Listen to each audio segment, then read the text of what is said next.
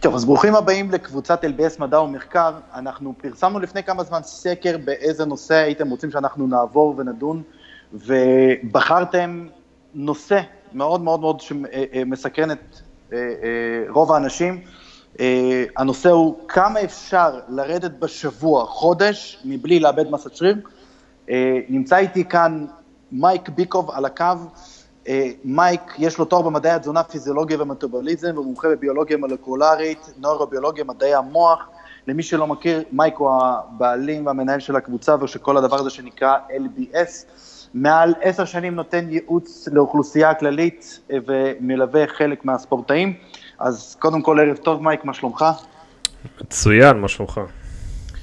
יופי, בואו נעבור על כמה נושאים. קודם כל, אנשים מאוד, כשנכנסים לדיאטה, אנחנו יודעים שזה איזשהו תהליך שהוא קצת מלחיץ, כי בעצם בדיאטה עצמה אנחנו אה, אה, רוצים לצמצם את אחוזי השומן, לרדת במסה השומן ולנסות לשמר כמה שיותר על מסה שרירית.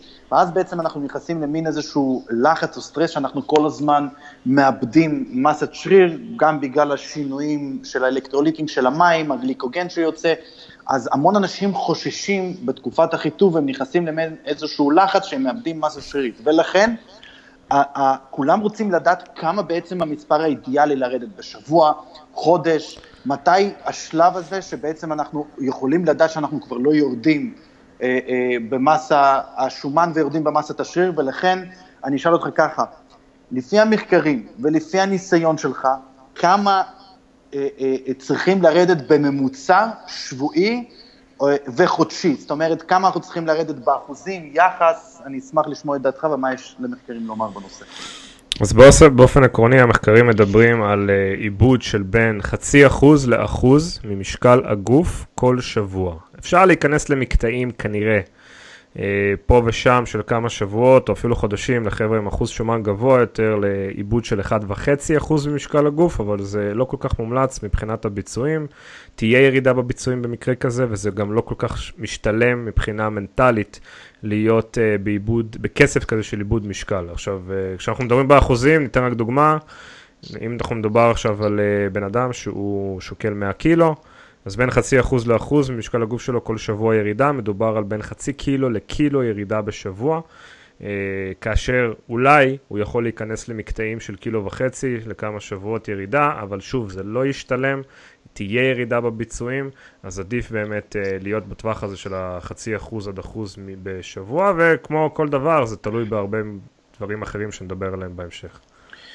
מייק, אה, אה, כשאתה מדבר בעצם על חצי אחוז אחוז, אנחנו נתנו דוגמה של גבר ששוקל 100 קילו, עכשיו אנחנו יודעים שגברים, גם בגלל מסה שרירית וגם בגלל הנושא ההורמונלי, הם בעצם, ההוצאה האנרגטית שלהם יכולה להיות קצת יותר גבוהה משל נשים.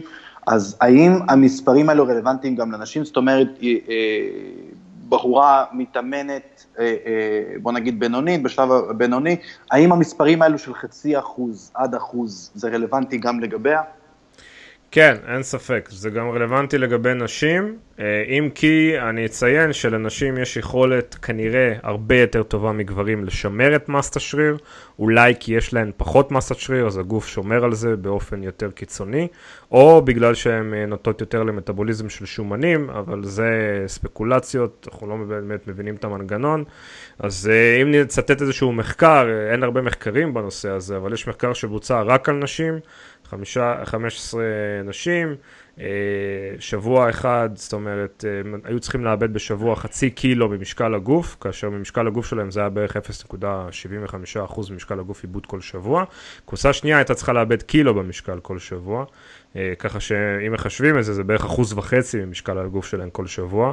אז הם עשו את זה כמה שבועות, זה לא היו מתאמנים מאומנים מן הסתם.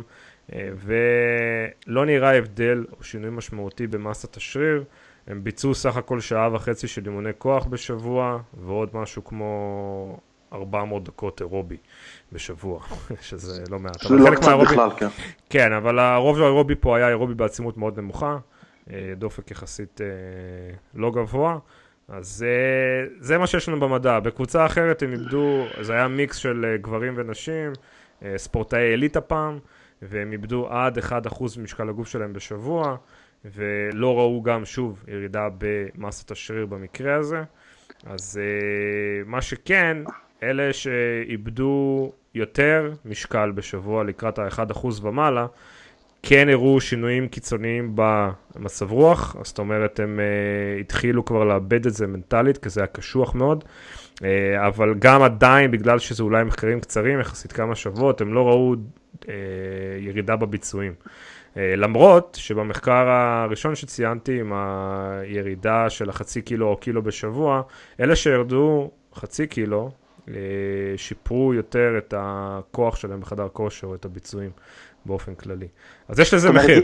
ירידה מתונה היא בעצם אה, אה, נותנת לשמר ביצועים אה, בחדר כושר, לעומת הירידה האגרסיבית יותר.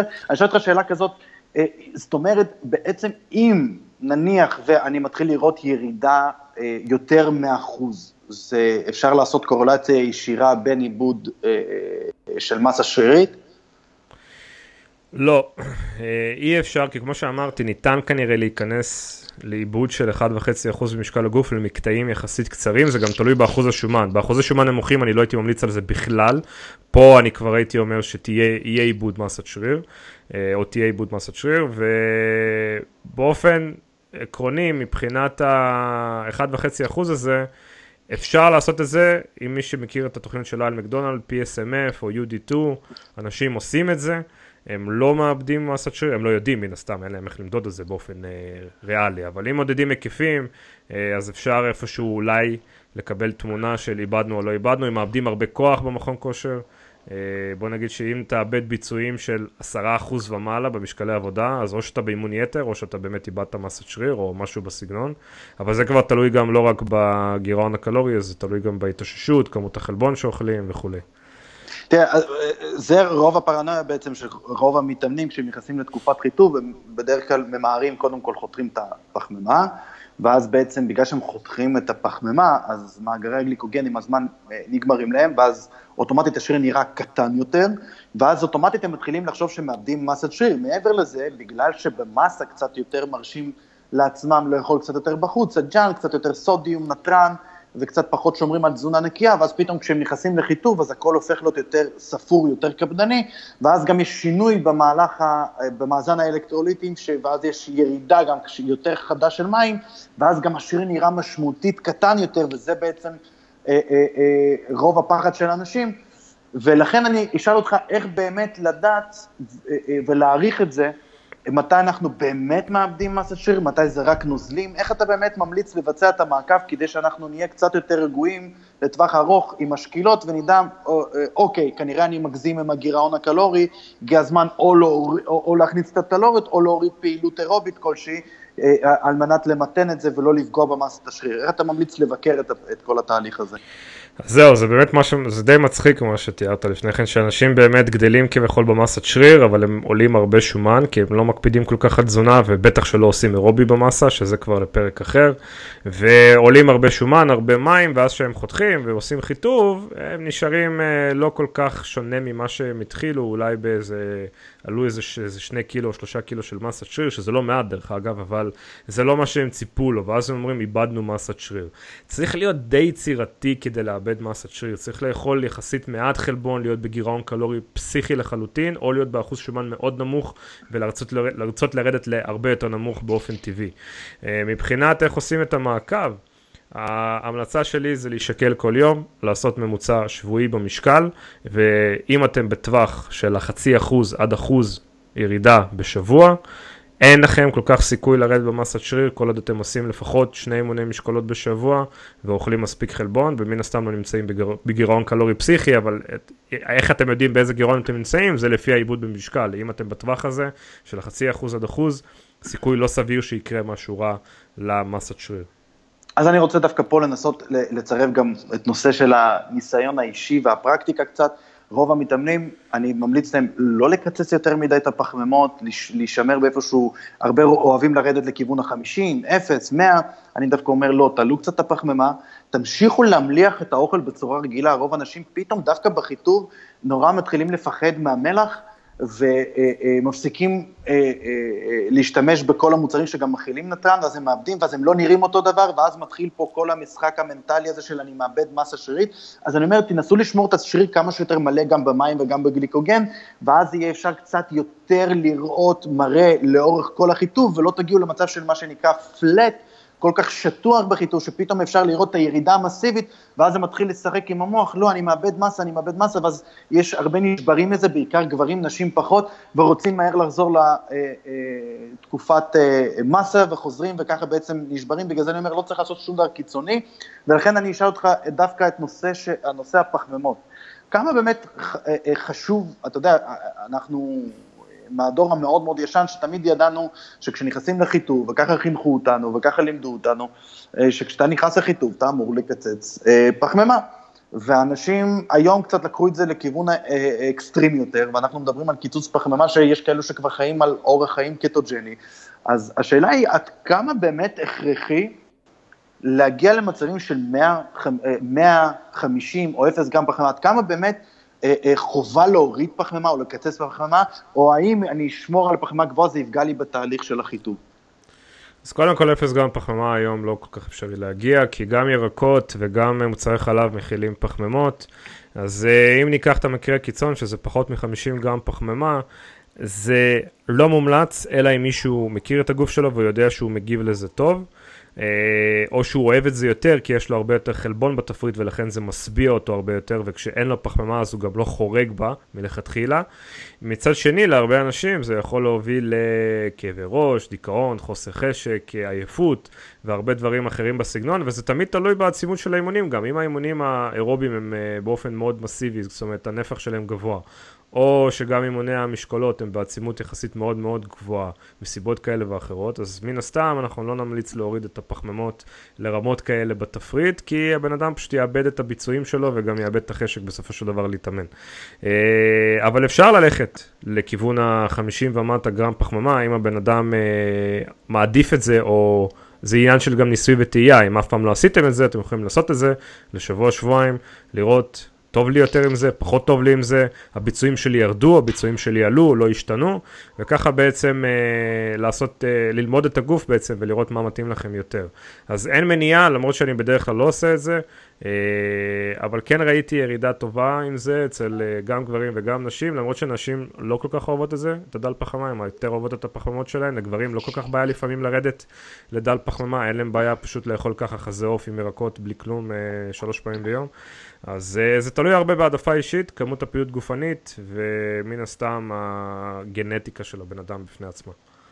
אני מסכים איתך פה לחלוטין, אחד המקרים שאני לפחות יכול לקצץ למישהו פחמימות זה אך ורק אם הבן אדם ממשיך לדווח לי כל הזמן אני רעב, אני רעב, אני רעב, ואני כן שמתי לב שכשמורידים פחמימה הרמות רעב קצת יותר מתייצבות וקצת יותר, ואז במקרים כאלה גם צריך כבר להיכנס מה שנקרא להעמסות פחמימות וירידה, אבל עוד פעם צריך, זה המון ניסוי וטעייה, צריך לראות מה יותר מתאים. אבל בסופו של דבר מה שאנחנו רוצים להעביר פה את הרעיון, שאין שום קשר בין לזה שתקצצו את הפחמימות למאה, זה לא יזרז את הירידה, זה לא יהפוך את הגוש שיעבוד רק על שומן, על המאגרי שומן, זה לא, זה לא עובד בצורה כזאת, ולכן אין צורך אפילו באנשים שמרגישים בנוח ולא רעבים אה, יותר מדי על טווח פחמימות קצת יותר גבוה, אז אין צורך לקצץ, אין צורך להגיע ל-100 גרם פחמימה או 50 גרם פחמימה. ויש גם, uh, ויש גם מחקרים בתאים מטאבוליים שהראו לנו שדל שומן כנגד דל פחמימה לא שינה יותר מדי לאורך זמן, ההפך, דל השומן יצא קצת ביתרון אפילו, מאשר הדל פחמימה, אבל כשחישבו את זה מתמטית לאורך זמן, לא ראו שום הבדל. בתאים מטאבוליים זה בעצם מכניסים אנשים לחדר, מבקרים אותם ממש מכף רגל עד ראש, 24 שעות ביממה, כמה שבועות, מביאים להם את האוכל, יודעים כמה קלוריות הם שרפו, זאת אומרת זה מאוד מאוד מאוד מבוקר, אמנם הם לא התאמנו, אבל uh, אם הם היו מתאמנים זה היה פקטור שהיה גם קשה לבודד בת, במחקר הזה, וראו שאין הבדל, לפחות לא בשלושה שבועות, ארבעה שבועות, והאם יהיה הבדל באחוזי שומן הנמוכים? לא יודע, יכול להיות. זאת אומרת, כמו שאמרנו, רגישות לאינסולין, כל הדברים האלה, אז יכולים לשחק בתפקיד, כן או לא, שוב, ניסיון אישי, אני לא חושב שגם יהיו מחקרים כאלה לעולם, קשה מאוד לגייס אנשים עם אחוזי שומן נמוכים למחקר, בטח שלא כזה מבוקר.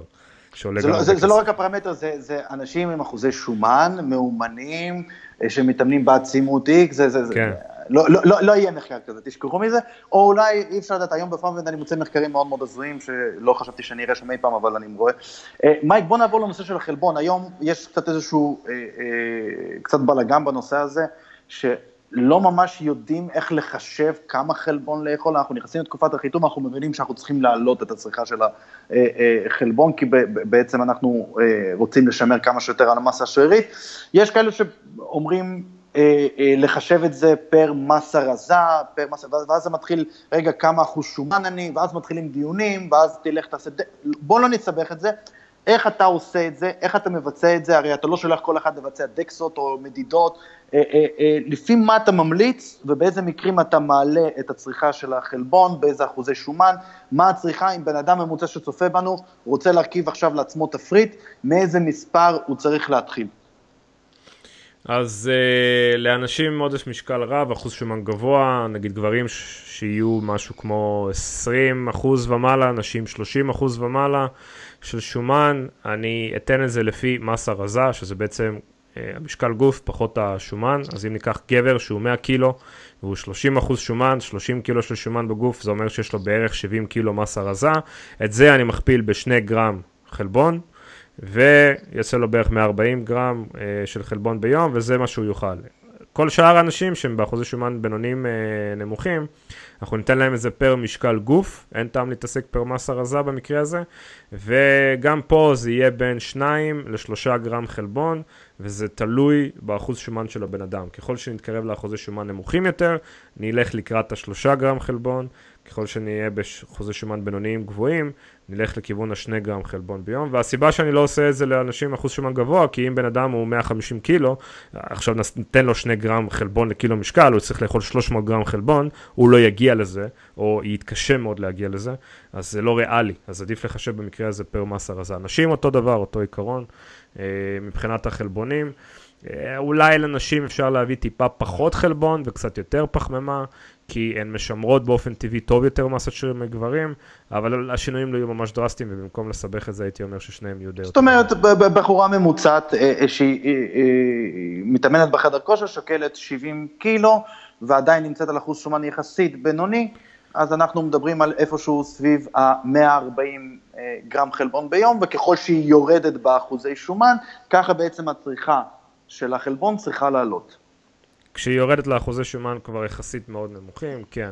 עד אז אני לא משנה את זה יותר מדי. אפשר גם לרדת לכיוון האנשים 1.6, 1.8, זה גם, זה גם בסדר. אם מישהי רוצה יותר פחמימה משמעותית מחלבון בתפריט, אבל תזכרו שחלבון זה המצרך הכי משביע אה, מכל שאר אהבות המזון, לכן עדיף להרבות ממנו בזמן דיאטה, כי ככה לא נשארים רעבים. אה, מייק, אני אשאל אותך אותה, אותה שאלה בדיוק בנושא של אה, שומן. אה, איך אני יודע כמה שומן אני צריך לאכול במהלך הדיאטה? מה המספרים בדרך כלל גברים, נשים, זה משנה? זה לא כל כך משנה גברים נשים, המינימום המוחלט מבחינת שומן לדעתי זה 0.6 גרם שומן לקילוגרם משקל גוף, או בערך 15% מהסך הקלורי של שומן. אה, שומן, תזכרו, חשוב לספיגה של אה, ויטמינים, חלק מהם, ובעקיפין גם מינרלים. הוא חשוב למערכת ההורמונלית, והוא חשוב גם לביצועים. זאת אומרת, אם יורדים, הראו מחקרים, מספר מחקרים, שאם יורדים מסך השומן הזה, או סך, סך שומן מסוים, הביצועים גם מתחילים להיות לא טובים. אז uh, חשוב לצרוך שומן, ובאופן עקרוני, אני חושב שנשים אולי ירצו לצרוך טיפה יותר שומן מגברים, אבל uh, זה לא יהיה כזה שינוי משמעותי uh, דרסטי, זה כבר עניין של העדפה אישית, איך לשחק עם זה.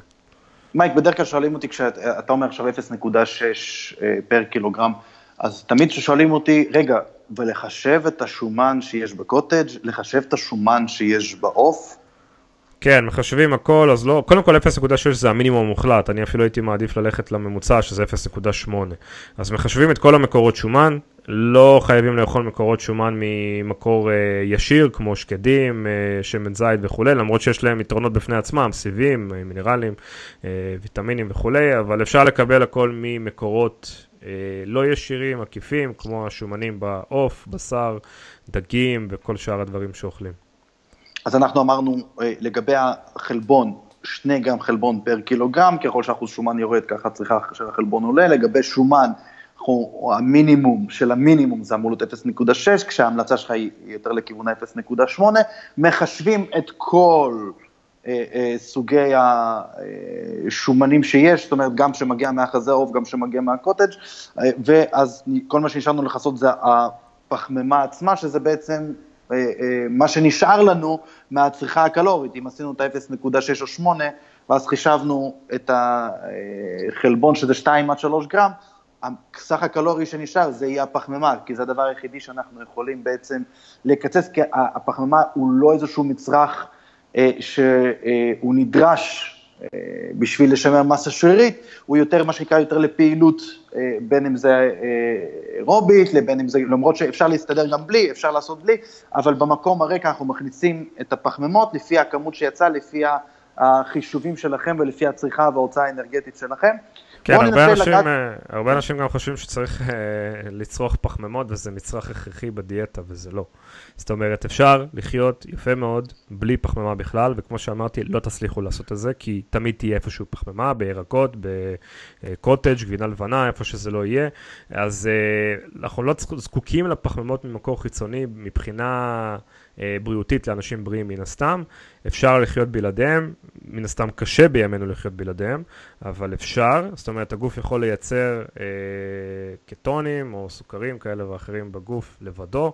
אה, ואפשר לחיות בהחלט על חלבונים ושומנים, אז זו שאלה של נטו העדפה. אה, אפשר, אפשר זהו, לדעתי כשאתה אומר שזה אפשר, זה אפשר תיאורטית, בבן אדם ממוצע, כשחותכים לו פחמימות, רמת האנרגיות מתחילה לרדת, או לא מתחיל לכולם. להיות הרבה יותר, לא לכולם זה נכון, לא לכולם, אבל הרוב... מה שלי לפחות יוצא לראות זה כן, כי, כי בסופו של דבר רוב האנשים הם עובדים, נוסעים, נוהגים, מתעסקים גם יש, מיני אה, גם יש את מה שנקרא קטופלו, זאת אומרת, זה למה, הם, אה, זה למה הם חווים את זה, זה לוקח כמה שבועות להתרגל למצב הקטוגני. כביכול. אז אה, זה, זה מה שהקטוגנים יטענו, זאת אומרת שיש את האדפטציות. אה, אני לא רוצה להישחט על ידי הקטוגנים, אז בואו נשאיר את זה לפודקאסט אחר. אה, מסכים איתך, יכול להיות שזה גם, אנחנו בהחלט ננסה לכסות את כל הנושא של הקטוגנים מבחינה מחקרית, האם יש לזה יתרונות או אין לזה יתרונות. מייק, בואו נדבר על נושא של תוספי תזונה. כשאנחנו בעצם נכנסים לתהליך החיטוב, רוב האנשים מנסים אה, אה, לנסות לשמר כמה שיותר מסה שרירית על ידי תיסוף של הקריאטין, כל המטרה של הקריאטין זה בעצם אה, להעלות את הצימון של האימונים, התאוששות טובה יותר של שריר. אני אשאל אותך שאלה כזאת, עד כמה אתה רואה, אה, בוא, אנחנו נעבור על כמה תוספי תזונה, בוא נתחיל מהקריאטין עצמו, עד כמה אתה רואה הכרחיות, אני מתחיל עכשיו חיטוב, עד כמה אתה תבוא ותגיד לי, תשמע, אתה חייב ללכת עכשיו לקנות קריאטין, עד כמה יש לזה חשיבות, הוספת הקריאטין, אין לזה חשיבות, מה דעתך בנושא של הקריאטין? אז אם מישהו כבר עשה עלייה במסת שריר ורוצה להמשיך עם הקריאטין לחיטוב, הוא מוזמן, מן הסתם זה ישפר לו את ההתאוששות, הוא לא יאבד את הכוח אה, במעבר הזה וזה יבאס אותו פחות, הוא לא יאבד היקפים גם באופן אה, דרסטי, אז אפשר להמשיך, אין מניעה. אה, לא צריך לעשות הפסקות עם הקריאטין, זה די מיתוס, אפשר לצרוך את זה באופן אה, די אה, עקבי, אפילו הייתי אומר שנים.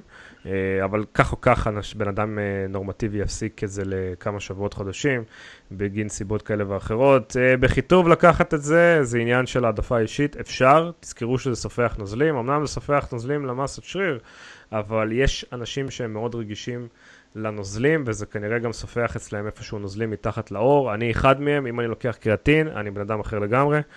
ואני לא אוהב את ההרגשה הזו, לכן זה הרבה ניסוי וטעייה. ותזכרו גם ש-30% בערך מהאנשים, קריאטין לא משפיע עליהם, כנראה בגלל חומציות בקיבה או משהו בסגנון. עכשיו אנחנו יודעים שקיים את התוסף אה, HMB, שלכאורה אמור להיות אנטי-קטבולי, והוא יצר איזושהי אה, סערה מאוד גדולה, אה, וכל אחד מהחבר'ה הטבעיים שנכנסים לתהליך חיטוב, שלב ראשון הולכים, רצים, קונים את התוסף HMB. עכשיו בוא ככה, אתה יודע, אפשר לעשות פודקאסט שלם רק על ה-HMB, בוא לא ניכנס יותר מדי לפרטים, עד כמה חובה לשלב HMB ואם יש לו יעילות כלשהי בכלל. אה, אם אתה קורא את המחקרים של בחור בשם ווילסון, זה חובה, אבל חוץ ממנו, אף אחד לא הוכיח את זה לעולם, ההפך, הוכיחו את זה כי לא הכי יעיל ולא הכי אה, עוזר, והמינונים גם הם די גבוהים, וזה לא משתלם כל כך כלכלית. אה, יש אפילו גרף אחד מצחיק שמישהו עשה, שזה העלה במסה יותר מלהזריק 600 מיליגרם טססטרון, אה, אז, וזה מאותה מעבדה של ווילסון, כן? אז אה, תיקח... קח את זה בערבון מוגבל. אני לא חושב שזה הכרחי, זה סך הכל HMB זה מטאבוליט של לאוצין, חומצה אמינית, באופן די מרוכז מן הסתם, אבל אם יש מספיק חלבון בתפריט, אין צורך בתוסף הזה. אז זהו, שבדרך כלל, אנחנו נגעת בלואצין, בדרך כלל מה אנשים אומרים שאוקיי, אה, אה, החומצה המינית לואצין היא זאתי שבעצם מדליקה את המתג הזה שבעצם אומר לחלבונים להיכנס פנימה ולהתחיל את הסינתזת חלבונים, ובגלל זה המון אנשים ממהרים ואומרים, אוקיי, אם זה מה שגורם לחלבונים להיכנס, אז כנראה אני צריך לואצין, האם זה נכון, לא נכון, לא, כי יש, אה, אם אתה אוכל מספיק, שוב, אם אתה אוכל מספיק חלבון בתפריט, אתה תקבל מספיק לאוצין, ב-100 גרם אה, חזה עוף, אם אני זוכר נכון, יש משהו כמו 1.8 או 1.6 גרם לאוצין. אה, זה מאוד קרוב לתקרה של הלאוצין, ואם תצרוך עכשיו גם 50 גרם לאוצין, זה לא אומר שיהיה לך סנטזת חלבון טובה יותר, או שתפעיל את השריר טוב יותר, או מה שזה לא יהיה. אז אה, אין צורך בתיסוף חיצוני של לאוצין. איפה לאוצין באמת יעיל? זה לחבר'ה טבעוניים, לדוגמה, כי קשה להם לקבל באמת אה, לאוצין במינונים יחסית גבוהים. גבוהים, אז שם זה אולי יכול לעזור, אבל ש... אם שותים לדוגמה אבקת חלבון uh, מסויה, אז גם זה הם לא צריכים, אז זה די מיותר. זהו, שאני אפילו אחדד לך, היום בתוס, בשוק של תוספי המזון, אה, רוב האבקות החלבון, לפחות החברות הגדולות, הם התחילו להוסיף בנוסף חומצה אמינית מתיונין ולואצין, כי הם יודעים שזה בעצם ברוב המקרים, זה החומצות המיניות שחסרות שם, אז הם מוסיפים אותם בצורה החיצונית, וככה גם בעצם פתרו גם לטבעונים את הסוגיה הזו של הלואצין. שאל אותך, לגבי נושא של אם כבר אנחנו מדברים על אבקות חלבון, עד כמה הכרחי להוסיף אבקת חלבון בחיטוב? אבקת חלבון, לא הכרחי בקיצור, אה, יתרונות, קל וזמין לצריכה, אפשר לערבב את זה עם מים או חלב ולשתות את זה ישר, לא צריך להכין עכשיו חזה עוף אה, חצי שעה בתנור וכל מיני דברים בסגנון. אה, זה טעים מן הסתם, זה בא בכל מיני טעמים, שוקולד וניל, אז זה יכול לסגור לאנשים את הפינה של המתוק במחיר קלורי יחסית נמוך ולקבל עוד חלבון בתפריט אם חסר. חסרונות, לדעתי זה לא משביע בכלל, אולי לנשים זה כן, לגברים זה לא כל כך, לדעתי, בניסיון אישי בשטח. אני לא ממליץ על זה בחיטוב כל כך, זה לא משביע ועדיף לאכול מזון מוצק, שמכיל גם הרבה יותר ויטמינים ומינרלים מסתם אבקת חלבון. אז מיד לאחר אימון עצים, שבו ביצע אימון משקולות, או אולי גם קצת אירובי, לחזור הביתה, לאכול ארוחה רגילה, לאכול, אה, בלי אבקת חלבון. לאכול טונה, כן. לאכול טונה, אז אין חשיבות בעצם לזה שזה נוזלי, לא נוזלי, ספיגה מהירה, ספיגה סופר מהירה, ספיגה אולטרה, תראה, מן הסתם, מן הסתם אה, יש פה קונטקסט, אז אה, אם ניכנס לרזולוציות מאוד נמוכות, אם בן אדם מתאמן בבוקר על בטן ריקה, שיפסיק לאכול את התמר הזה או הבננה, לא, לא, לא, לא, אנחנו לא מדברים על אנשים שמתאמנים, אנשים רגילים לחלוטין שאכלו ארוחה טובה. סיימו את האימון של השעה, שעה וחצי. אנשים, אנשים שסיימו להתאמן והם לא על בטן ריקה, מוזמנים ללכת ולאכול כל מה שהם רוצים אחרי האימון, וגם לא צריכים למהר ולרוץ כדי לאכול את זה, יכולים גם לאכול אחרי שעה, שעתיים בקלות. אנשים שמתאמנים בבוקר, אחרי צום של לילה, כן מומלץ להם לצרוך אבקת חלבון או, או יוגורט, גם לפני האימון וגם אחרי האימון, בערך חצי שעה 40 דקות לפני האימון ועד חצי שעה 40 דקות אחרי האימון. אז עכשיו אנחנו נדבר על המשקה הזוהר שאנחנו יכולים לראות שהרבה מתאמנים מסתובבים איתו, בשייקרים, זה יכול להיות בצבע צהוב זוהר יפה, ירוק, המשקה ה-BCA.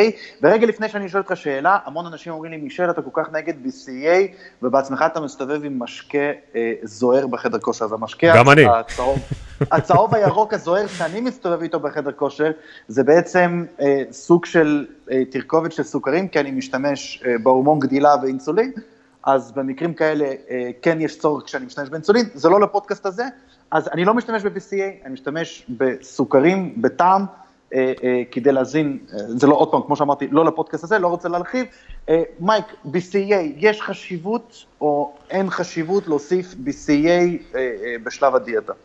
BCA זה אותו תשובה כמו עם לאוצין, לאוצין קיים בתוך ה-BCA בפני עצמו, אז אם יש מספיק חלבון בתפריט, BCA הוכח כחסר תועלת. אני שותה BCA באימון שלי, uh, מהסיבה הפשוטה שאם זה לא משהו בטעם, אני לא אשתה מים באימון ואני די מתייבש, אז אני מעדיף BCA או איזה משהו uh, בסגנון מאשר לא לשתות בכלל, ובגלל שזה מצרך יחסית זול, uh, אין, אין מניעה לשתות את זה, אבל זה לא מועיל. אני כבר יודע שזה לא מועיל, ולכן אני יודע שאני שותה מים זוהרים בטעמים.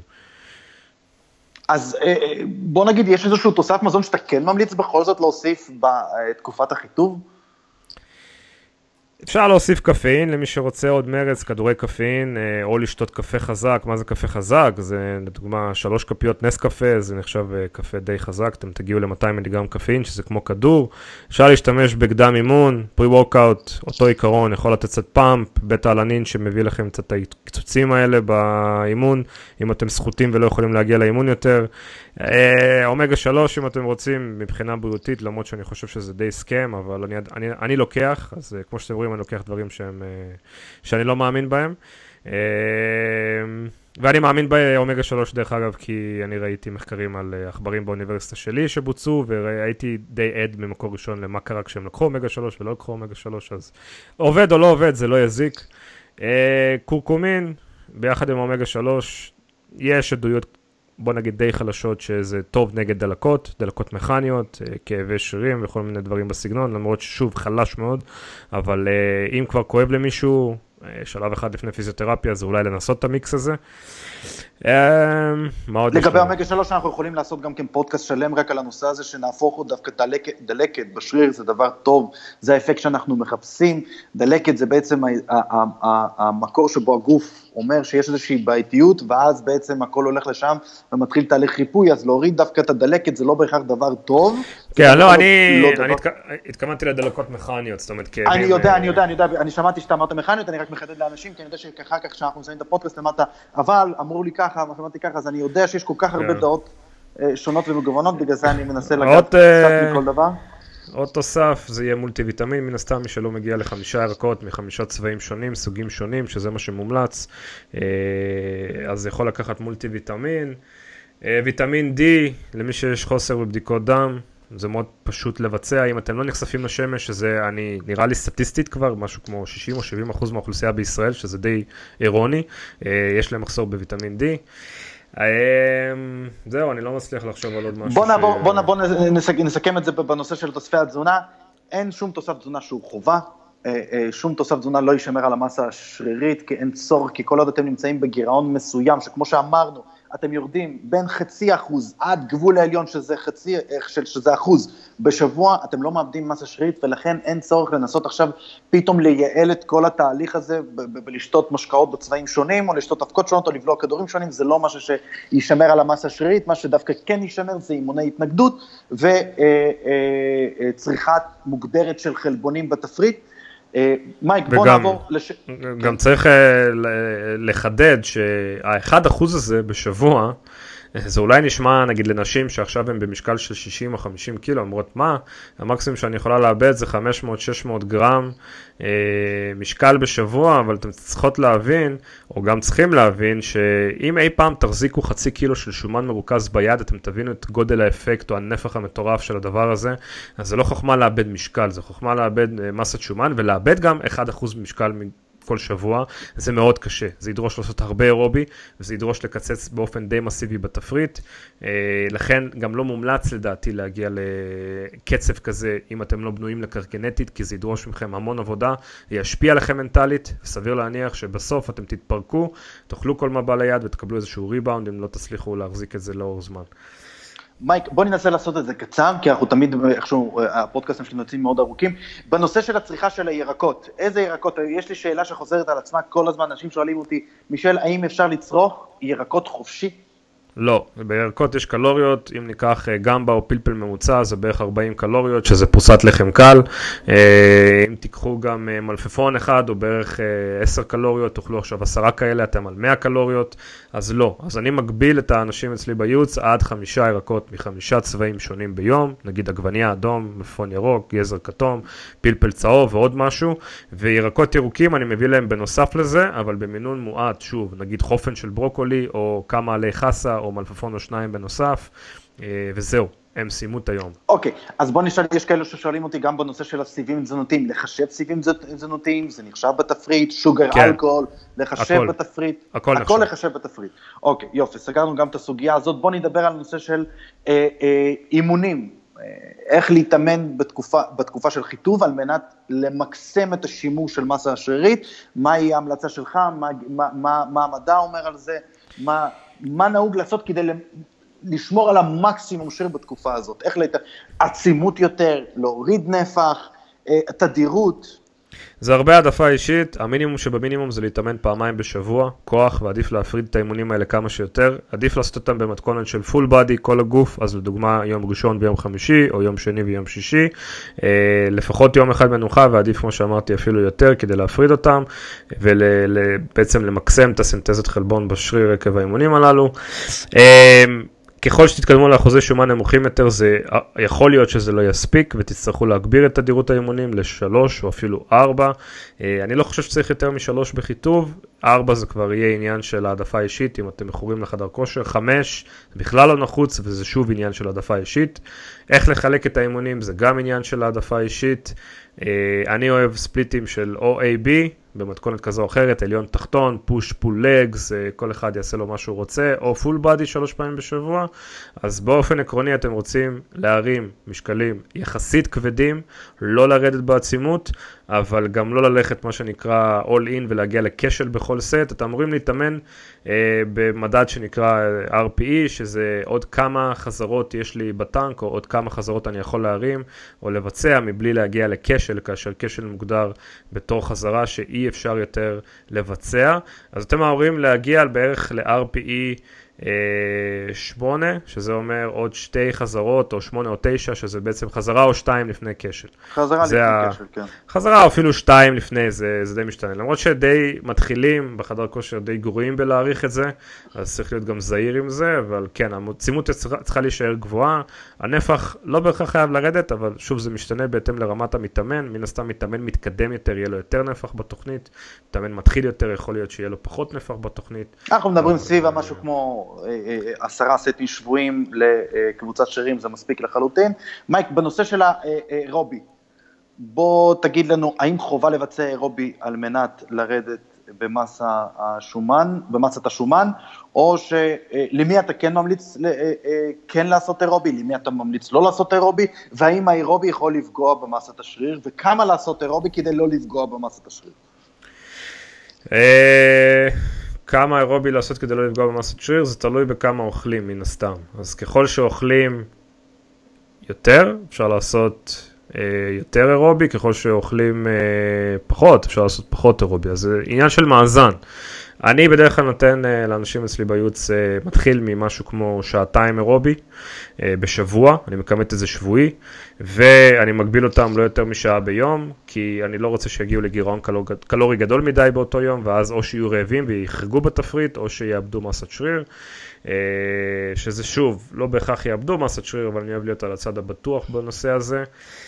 אה, את האימונים האירוביים אנחנו נרצה לעשות או אחרי אימון הכוח או ביום נפרד, אבל לא ישר לפני אימון הכוח, כדי לא לפגוע בעצימות של אימוני הכוח. אז מי שעושה המון פעילות גופנית לא יזומה כמו הליכה או שיש לו עבודה שבעצם מתזזת אותו ממקום למקום, לדוגמה יש לי הרבה אנשים שעובדים בנתב"ג אז uh, מגיעים גם ל-20 אלף צעדים, 25 אלף צעדים במשמרת, לאנשים כאלה לתת הרבה אירובי. זה מחדל כי הם ייפצעו, גם גירעון קלורי, גם פעילות גופנית יזומה מאוד גבוהה וגם אה, אירובי מאוד גבוה אז uh, לא יהיה מתכון טוב uh, להתאוששות.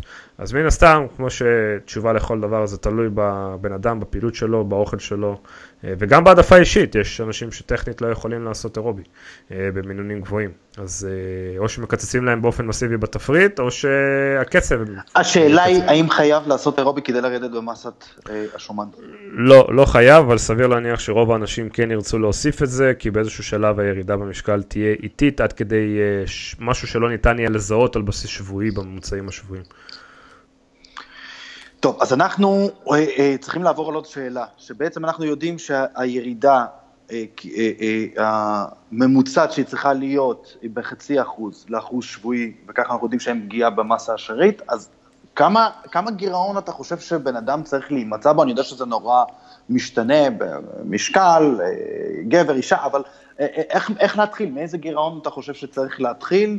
אה, אה, אה, ולהגדיל עם הזמן, ומה המספר מקסימום, תן לנו הערכה, פלוס מינוס, כמובן שזה אינדיבידואלי וזה תלוי וזה משתנה, אבל תן לנו איזה שהן הערכות שאם אני עכשיו רוצה לבנות ואני שומע את הפודקאסט ואני בונה תפריט, זה תן לי ככה איזה שהן הערכות מסוימות שאני אוכל להתכוונן אליהן. אז אם נוציא את הנקודות אקסטרים מהמשוואה, שזה אנשים מאוד פעילים וכדומה, ואנשים בריאים מן הסתם, רוב הגברים יפלו בין 1900 ל-2200-2300 קלוריות, רוב הנשים יפלו בין 1200 ל-1400 קלוריות, כתפריט, לא כגירעון מן הסתם, כמה הם אמורים לאכול ביום, ומשם אפשר לווסת את הערכים הקלוריים כל שבוע או כל שבועיים, בהתאם לירידה של החצי אחוז עד אחוז הזה, אז אם אתם לא יורדים לפחות חצי אחוז בשבוע, אתם רוצים לקצץ קלוריות. כמה לקצץ? אני אוהב לשחק במקטעים של 80 עד 100 קלוריות, אה, כל שבוע מן הסתם, ובהתאם לכך לראות, אה, או להוסיף 20-30 דקות אירובי בשבוע, וככה לראות... ורק לא למהר לקצץ, התחלתם תפריט, תנו לו לפחות שבועיים, כי בשבועיים כן. הראשונים אתם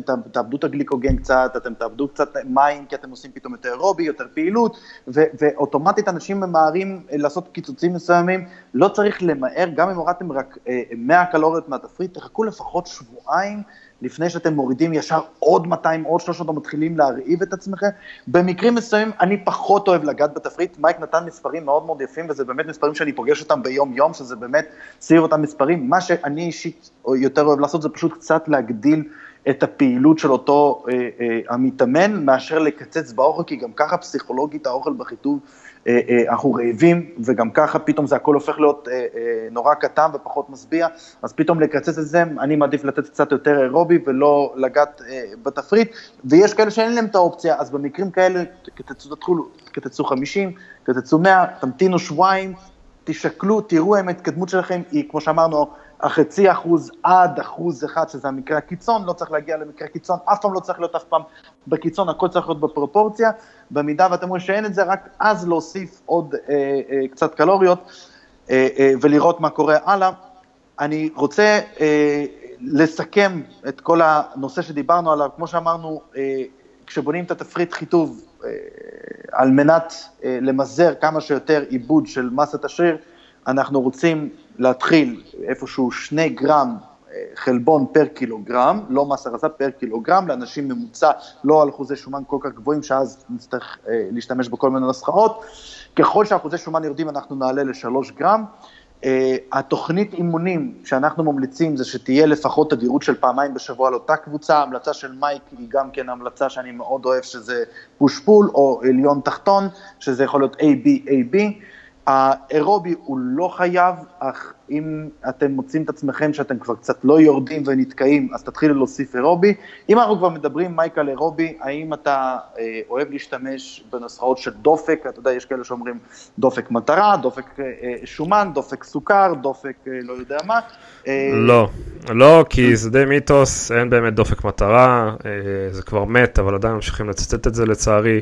אה, זה לא משנה כמה שומן שרפתם באימון נתון, זה משנה כמה שומן או מה המאזן הסופי ביום נתון. נתון, לא באימון, לא בשעה, ב-24 שעות. אז כן, גם אם שרפתם יותר שומן בדופק נמוך כביכול, בפעילות מסוימת, זה לא רלוונטי למה שקרה ב-23 שעות אחרי השעה האירובי שעשיתם. אה, ולכן אין איזשהו דופק מטרה, וכל השעוני דופק, אה, יש להם אה, איזשהו... באמת תפקיד, אבל פה זה יהיה, אם מי שקנה דופק, שעון דופק רק בגלל זה, די בזבז את הכסף לחינם. אני בדרך כלל אה, רואה סצנריום, אנשים מתחילים חיטוב, ואז הם מתחילים אירובי, ואז הם באים ומחפשים אה, אה, את הדופק הגבוה, ואז אני רואה אותם משתוללים על האליפטי הזה ועל כל הזה, וכדי לנסות לשמור על, לא. על אותו אז, דופק. ו... אז לא, אני בעצם ממליץ לאנשים להתמיד בדופק הממוצע הכי גבוה שהם יכולים להתמיד לאורך כל אותו אימון, לפחות בתחילת החיטוב, וככל שהחיטוב עובר ומוסיפים נפח לאירובי, זאת אומרת יותר דקות אירובי, אז כדאי אה, להוריד את העצימות של האירובי, בהתאם מן הסתם להרגשה של הגוף וכמות הפחמימות שיש בתפריט ועוד הרבה משתנים אחרים, שזה הרבה ניסוי וטעייה. יש הרבה אנשים שממשיכים אצלי חיטוב גם עם עצימות מאוד מאוד גבוהה באירובי לאורך כל הדרך ולא מרגישים חוסר בהתאוששות והכל טוב ויפה, ויש אנשים שבאמת צריכים להוריד טיפה רגל מהגז, אה, ואומנם אולי לעשות יותר אירובי בשבוע נתון, אבל לעשות את זה בעצימות קצת יותר נמוכה. ולמה אני תמיד מעלה עצימות בהתחלה? כי אפשר, יש עדיין מספיק קלוריות, האימונים עדיין לא, לא מעייפים, זה, יש הרבה מוטיבציה גם, אה, ואפשר לשרוף הרבה יותר קלוריות פר אותו טווח זמן, אז למה לא? זאת אומרת, אה, למה להוסיף עוד דקות אם אפשר לשרוף יותר קלוריות באימון נתון? כל זה לא משפיע על התאוששות מן הסתם. אז אני אסכם עוד פעם, כמו שאמרנו, 2 עד 3 גרם חלבון לפר קילוגרם, ככל שיורדים באחוזי שומן, הצריכה של החלבון הולכת ונהיית גבוהה יותר. 0.6 אה, אה, אה, שומן פר קילוגרם, שזה הגבול התחתון אנחנו ממליצים על 0.8 לפחות. כל מה שנשאר לפי החישוב שלכם, להכניס את הפחמימות, תוכנית אימון, כמו שאמרנו, תדירות של פעמיים בשבוע לפחות, לבצע אימונים עדיין עצימים חזרה אחת לפני כשל, לפחות עשרה סטים לכל קבוצת אה, שרירים בשבוע, אפשר לחלק את זה חמישה סטים חזה ב-A1, חמישה סטים נוספים ב-A2, עוד כנ"ל ב-B. אפשר גם יותר, אפשר גם יותר סטים מן הסתם. אפשר גם יותר, תשימו לב, העיקר כל עוד אתם שומרים על אותה עצימות, מבלי להתעף ומתאוששים מאותו אימון, שלא יקרה מצב שאתם מגיעים לאימון ופתאום אתם מרגישים שפתאום אותם 100 קילו שלחצתם בבנץ' או 80 קילו הפכו להיות כבדים מאוד, זה סימן שאתם לא מתאוששים, אז הגיע הזמן לקצץ בנפח של האימון עצמו. או יכול להיות שהגזמתם עם האירובי, תשימו לב לדברים האלה.